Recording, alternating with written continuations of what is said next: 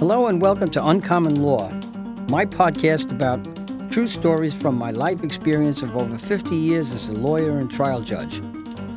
This is a look at the law from the inside out, stuff they don't teach in law school. This is Judge Rudy Greco, retired justice of the New York State Supreme Court. I used to be an amateur boxer. I worked as a cornerman, a manager of boxers, a lawyer for amateur and professional boxing champions. I was also the attorney for Gleason's Gym. And Gleason's, uh, the time of, of, this story was uh, located on West 31st Street, just east of 8th Avenue, in a big loft building on the ground floor. And uh, outside was a beautiful sign painted on metal by the famous artist Leroy Neiman, and it showed two guys uh, boxing. And there was a quote. It was a beautiful Neiman-esque version of the two guys sparring. And there's a quote from the Aeneid, Book Five, by the famous writer Virgil.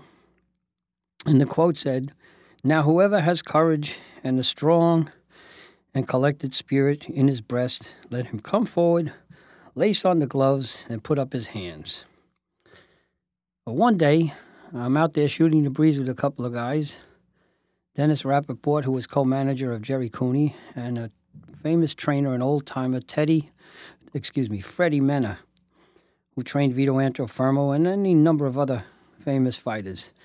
And we were just talking back and forth, and Freddie looked up at the sign and he said, Listen, you guys, who's this guy Virgil? Was he a trainer? Who did he train? Does anybody know him? And we explained, no, he's just an old time writer. But that's typical of Gleason's gym. When you walked into Gleason's, there was first Ira Becker, the owner, who stood there collecting money from people he didn't know who wanted to visit, spectators, tourists, what have you, and uh, the flotsam and jetsam of society that walks in and out of a boxing gym. You never know. Miles Davis used to hang out there. Bill Evans, the saxophonist, all kinds of people, guys that got out of jail and had no place to go. You never know what was going to turn up. And they would sit right at the very front in a couple of folding chairs and pay a dollar to get in or something like that. And everybody else were dues paying members of the gym uh, or connected uh, managers or trainers, what have you, boxers, and um, hangers on. And the gym was a very long, rectangular space at the ground floor of this big industrial loft building.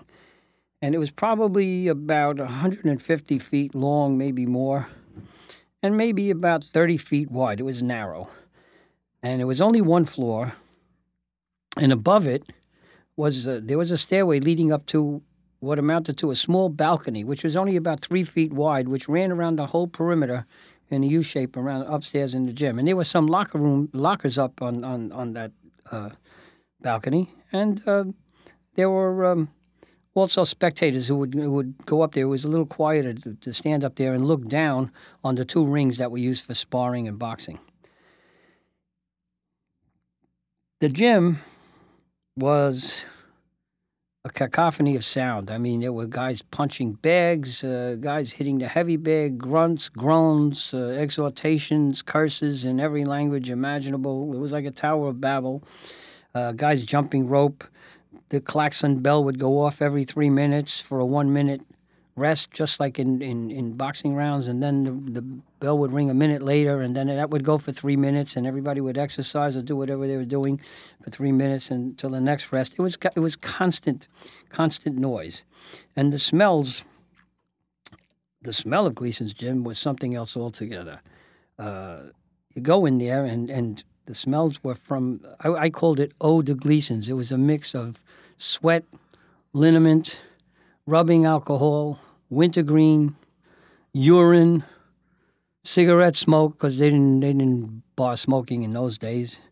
Uh, you name it, and it had a, an, an, odor all to itself, which you became accustomed to and you kind of liked. It reminded you you're in the place where you wanted to be.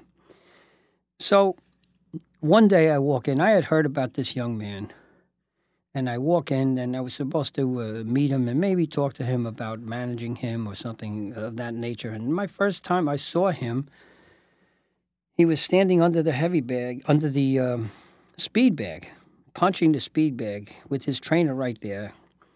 And he was punching that speed bag with bad intentions and, and phenomenally fast hands and, and total concentration. And he had a cold, hard look in his eyes. He looked something like uh, a cross between Roberto Duran and, and, Charles Manson.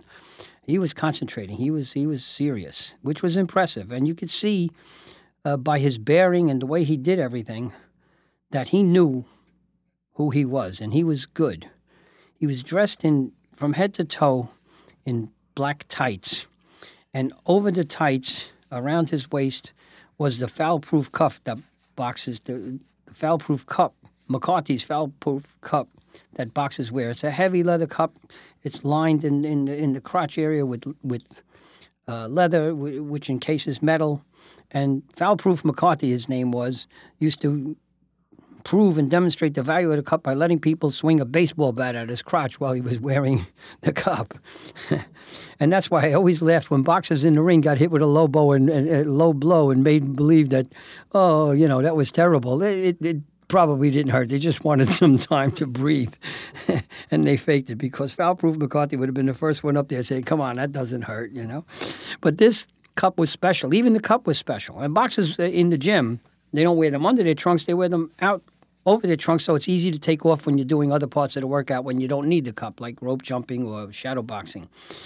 And this cup was special because it was really nice black leather with red saddle stitching.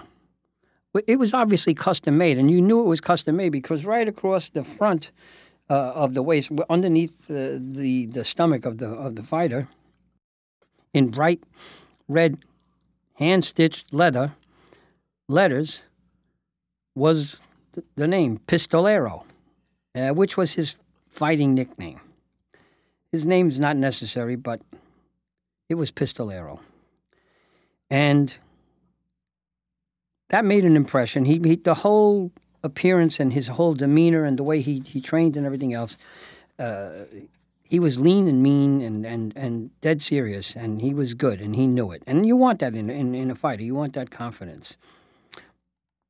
And I didn't end up managing him uh, because he and his father wanted a what I thought was an exorbitant signing bonus for his talents. He had fought since he was a kid. He was at this time about 18 years old and uh, ready to turn pro and he had fought extensively for many years, uh, starting as a very as a youngster in kid gloves, and then the Spanish gloves, and the New York City uh, Daily News Golden Gloves, and AAU bouts, etc., etc. Uh, I had seen him fight in Madison Square Garden in the Golden Gloves finals, where uh, uh, for the welterweight 147 pound Open Championship and he fought the most devastating amateur of his time, a guy named Mark Breland, who went on to become welterweight world champion. Mark Breland was from a devastating puncher, a tall, skinny kid who could who could punch. I guess he could knock out a rhino. He had a fabulous leverage and a great punch. And Mark Breland was a lovely young guy, and uh, but a, a, deadly puncher. And uh, this kid fought Breland, and Breland had already won four Golden Gloves championships, and he was going for his unprecedented fifth and this was the finals. And this guy walked into Pistolero walked into the ring totally unimpressed and unintimidated, despite Breland's record and and uh, his uh, reputation. Well, the fight went on, and Pistolero lost. He got stopped. I think it was in the third round. He got stopped, but there was no shame, and he was to- he was uh, he lost the fight, but he wasn't beaten or defeated. He lost the fight, but you could see that he wanted more, and he couldn't wait. And he said so in the after fight interview. He couldn't wait to meet Mark Breland again uh, in a rematch. And I thought that was impressive because Mark Breland was uh, an extraordinary amateur. So over the next few years, I got to know Pistolero even better because I had become um, the lawyer and uh, sometime cornerman and friend of uh, three time world champion Wilfred Benitez. And Pistolero became his chief sparring partner. Pistolero's trainer was also Wilfred Benitez's trainer at one period in time, a guy named Victor Machado from Williamsburg in Brooklyn. And um, he put the kid together with Wilfred and uh, developed a, a, a, sparring part and friendship, uh, sparring partner and friendship relationship uh, with with with Wilfred, and uh, it's not easy to do. A sparring partner is a very very tough job. A sparring partner has to be at this at one time good enough and competent enough to challenge and make a championship caliber world class fighter work hard. You don't want easy work. You have to work hard because the fights themselves are going to be at that level are going to be tough. On the other hand, you can't let your ego get in the way and make the champion look bad constantly because that will be counterproductive to his training. And you have to achieve a balance between working hard and, and not overdoing it. And and Pistolero was very, very good, and he understood his place. And uh, in return for giving uh, Wilfred all he could handle in the ring, uh, and he got paid well as a sparring partner, and he got to be featured uh, as the undercard uh, on the undercard of uh, Wilfred's bouts, which was very good. It's it's uh, analogous to uh, rock bands opening up for a big, big world class star, and it's good because people you're being showcased and people see you and uh, you're getting good fights, good matches, and good money. So it was a nice relationship. Now, I worked with Pistolero as a sparring partner for Wilfred at two main event fights that Wilfred fought in Las Vegas at the Dunes Hotel. And I got to know Pistolero very, very well. And he was a, the more you got to know him, the more you liked him. He was a wonderful young man. Uh, he was very responsible. He was always on time for training. He was always in shape. No excuses, no diversions, getting lost at the gambling tables or with some gals or in a disco or a club or drinking smoking or doing anything wrong. He was always all business, very professional, the most reliable guy in the training camp, including the champion. He was he was terrific. And and we had to go because of the Vegas heat. We had to do road work at two o'clock in the morning, at three o'clock in the morning. It was the only time it was cool enough. And we would get in the car and go to the University of Nevada, Las Vegas athletic field, where they had a nice paved track, which meant you kept the world champion off the streets, away from people, away from cars and on a good surface that wasn't damaging his legs and he wasn't going to trip on pavement or rocks or anything else. He's, he's a commodity and you have to be careful, and, and it worked out very well. Well, Pistolero was always there. We had to go at 2 o'clock in the morning. He'd be there at 1.30, all ready to go and do his road work and, and keep the champ you know, build up his spirit and, and keep him out and keep him enthusiastic. He was even at one point in time, Wilfred had caught a cold, and Pistolero cooked up and this is a 19 year old kid. Cooked up pescado. Pescado is a Puerto Rican fish stew. It's a national dish.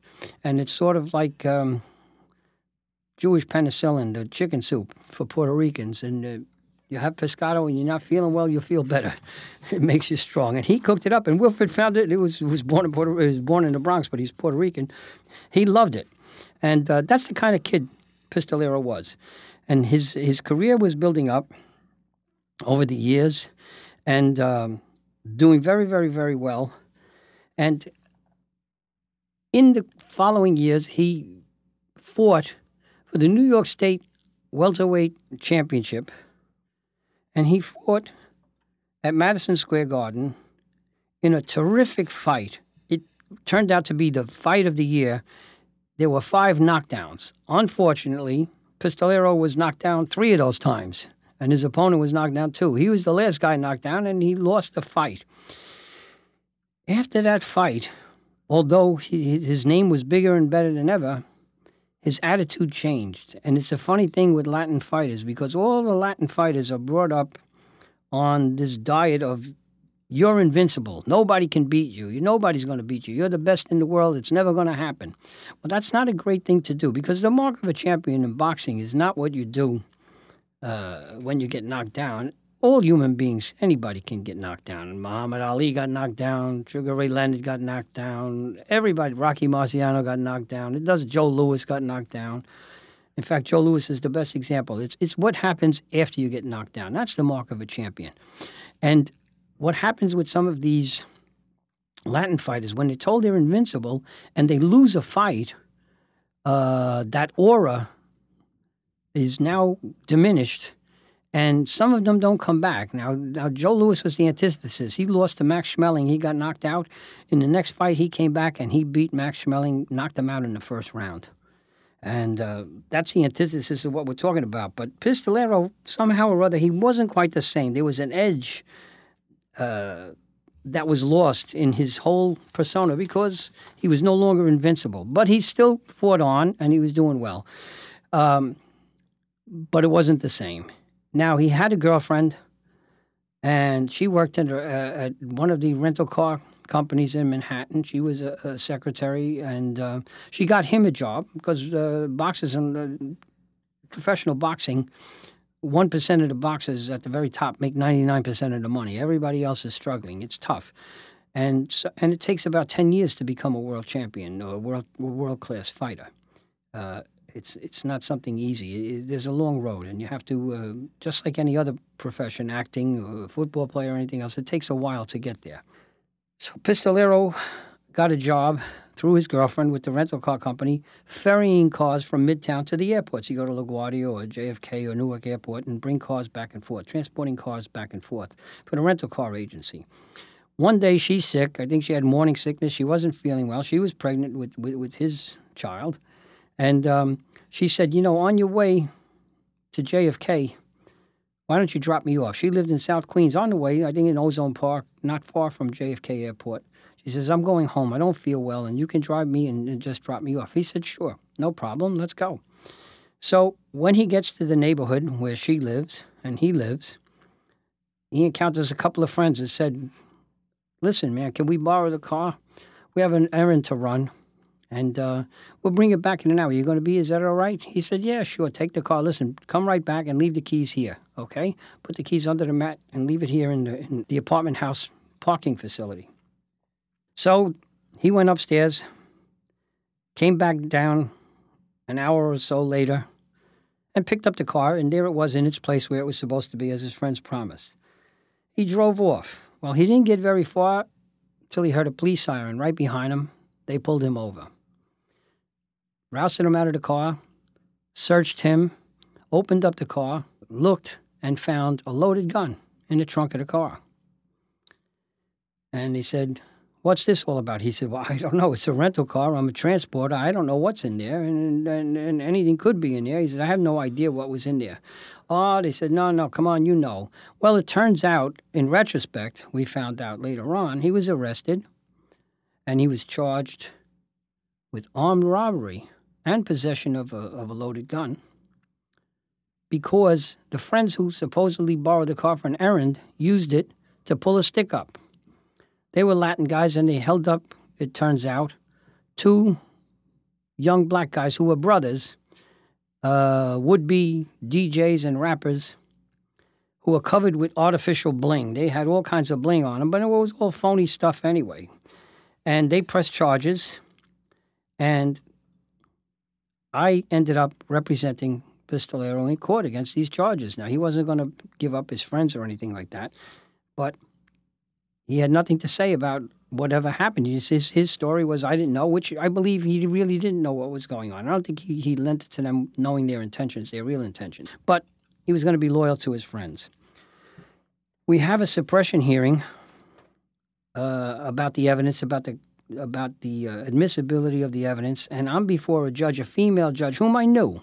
She was a lovely lady, not the brightest bulb in the box, but she was a good person and she was fair. But the problem was she wasn't paying attention.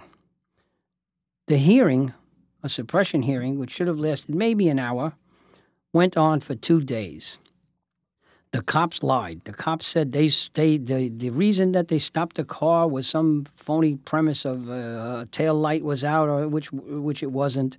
Then they stopped and they said they saw bullets in open view on the seat of the car. There were no bullets, and that led them to search the whole car. And there they found the gun in the locked trunk. The whole thing was a mess. The victims, supposed victims, they were lying because they inflated the value of what was stolen from them by tens of thousands of dollars. They were wearing twenty-five dollar fake Rolexes, and they were looking to get you know five or six thousand uh, dollars for each watch that they had. And uh, according to them, they were wearing ten watches anyway. It was ridiculous. I cross-examined those two characters, and they were lying to the extent that at lunch break, after the lunch break, when they were to be continued to be cross examined, they didn't show up. They left. They never came back to testify. So the whole thing was a raging mess. And the judge, I'm yelling and shouting to get her attention, and she said, I know you for a long time. Since when did you become an animal in the courtroom? I said, Well, since you're making plans to get your hair done for your vacation that's coming up, and you're not paying attention to what's going on here. What's going on here is a travesty. This is a joke. This guy had little or nothing to do with any of this thing. She said, I understand that. She said, but there's a gun charge here. And it was loaded and it was in the trunk. And I said, sure. But meanwhile, in any rental car, you could find a dead body, 250 keys of cocaine. Uh, you never know what you're going to find. You can find anti tank guns. There's no flamethrowers. There's never any idea what you can find there. It's a rental car, and they're famous for that. People use rental cars for all kinds of things. There's nothing to link him to that gun. Well, in the meantime, while we were at the hearing, a couple of days that we were in court, Pistolero was idolized by the court officers. They knew him from his fighting career and they really looked up to him. And he was a nice kid. He was a very affable guy. He knew how to get along with everybody. He came, by the way, from, a, I didn't mention this, from a very good family, working class people. His mom and dad worked for the one of the utility companies. They both had responsible jobs. They were church going people. He had a sister, two sisters, and a brother. And they all went to school as he did and they were good, you know, uh, God fearing, good people. And by the way, the best fighters come from, they don't come from total poverty. They come from working class families where there's a structure and there's a work ethic. Uh, and he came from that background. They were good people. And he was a very affable guy. And he made his intentions known that he wanted to become a court officer and had been uh, willing or, or um, thinking about taking the court officer's exam. The court officers were thrilled to hear that. They went out and got him an application for the exam, told him when it was coming up. He also made his intention known to the judge that he was going to marry his girlfriend and and uh, make her a, a, legitimate woman and, and support their, their child. And the judge, uh, I guess, feeling a little bit guilty about really not paying attention and, and, and really understanding that it was uh, the whole thing was a travesty, said, okay. Even the DA went along with her idea. She said, I'll tell you what I'll do. If he takes a plea to the lowest felony, which is an E class felony, I'll give him the minimal sentence, which is five years probation. She says, I can't let him off the hook because he had there's a gun in that in that car, and I can't just in good conscience let anybody go with a loaded gun in a car that they were driving. I'd, I'd be on the front page of the papers, and, and and it's not right. She says I can't live with that. She said, but I will do that. I'll give him that plea, and next year when he comes back, if he's gotten married and he's taken the court officer's exam and he's kept his nose clean, no problem. I would even reduce his sentence from five years probation. I would have the basis then to reduce it and take away any restrictions on his rights to become, uh, you know, the, the, conviction of the felony, etc., and, and, basically clean up his record if he showed. Because, after all, he did have a clean record up until this time. He never did anything wrong. So, out we walked onto the steps of the courthouse. He took the plea. And it was August. It was the uh, second week, third week in August. In the middle of the week. Pistolero came around, turned to me, hugged me, and kissed me, and said, I can't thank you enough. You gave me a chance to live the rest of my life. I don't know what to say. I won't let you down.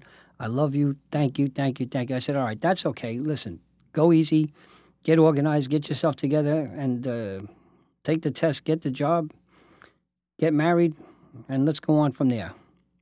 Yes, yes, yes, yes, yes. That was in mid August on a Wednesday afternoon, Wednesday evening. A month later, I go to the first fights of the new season at Madison Square Garden.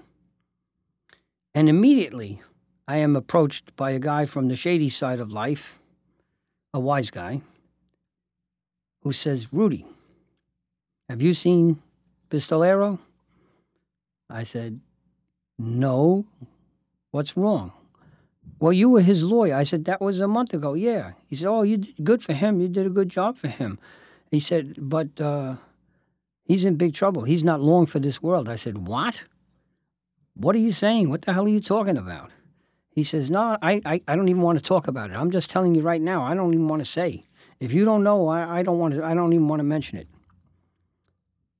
But he's got a big problem. Five minutes later, a friend of mine who's with the New York State Athletic Commission, who does uh, moonlights with the Athletic Commission, he was a uh, trustee for the Police Benevolent Association. He was a cop. A fellow named Joe Dwyer. He comes over and he said, Rudy, have you seen Pistolero? I said, Joe, what is this? This is like a parade. Uh, everybody's saying the same thing. I just, the bad guys came over and, and asked me the same question. Well, I don't want to see some poor cop pull him over in a traffic stop and get killed, some guy with a wife and kid. I said, what the heck are you talking about? How, what do you mean? What is this? He said, you don't know? I says, I have no idea. He said, well, back in August, which was, he gave me a date, and it was the Saturday following the Wednesday when we walked out of court, and he was hugging and kissing me. He and this other guy shot and killed two people, two guys, and shot and killed, not and shot and wounded their girlfriends. Two weeks after that, he did the same thing up in the Bronx.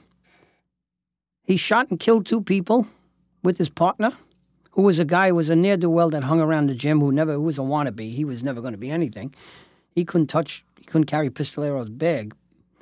And they shot and killed two more people and wounded two others. He said he's wanted for four homicides and four additional shootings. I said, What are you talking about? He said, Well, they both signed up as collectors and executioners for these big drug dealers in the Bronx. And they went out and got high, and this is what they did. And nobody can find him right now. I, I was, my jaw dropped. I was in total shock. There was a guy who was hugging and kissing me and telling me how good he was and how thankful he was, and he's going to be this, that, and the other thing. And just a matter of days later, he goes out and kills people, and quite a few of them. Well, Pistolero finally made the rankings at the very top. He was number one on the FBI's 10 most wanted list. And that year, at the end of September, about a week after the fights, was the premiere show of America's Most Wanted. And who's the star of the show? Pistolero. And nobody can find him. And I certainly didn't hear, and I didn't know where he was. I had no idea of any of this. It was a total surprise. Well, next year goes by, nobody finds him. The following year, He's still at large, and they rerun the original segment from the premiere show. And somebody drops a dime on him, calls up, calls in the station, and said, I think it's this guy. They pick him up. He's in rural Pennsylvania, in the Poconos somewhere, living with her. Now they have two kids, and he's a house painter, living a quiet life painting houses in Pennsylvania. When they get him, I think it was the following day, it was in the papers, and I get a phone call. And who is it? Pistolero. Rudy, I need your help. I said, My friend, do me a favor, forget my number. And I hung up. He broke my heart. And as I said at the very beginning, what's in the name? Well, Pistolero had finally lived up to his name. Thanks for listening. Come back next week for another episode of Uncommon Law Lessons They Don't Teach in Law School. I'm Judge Rudy Greco. Court is adjourned.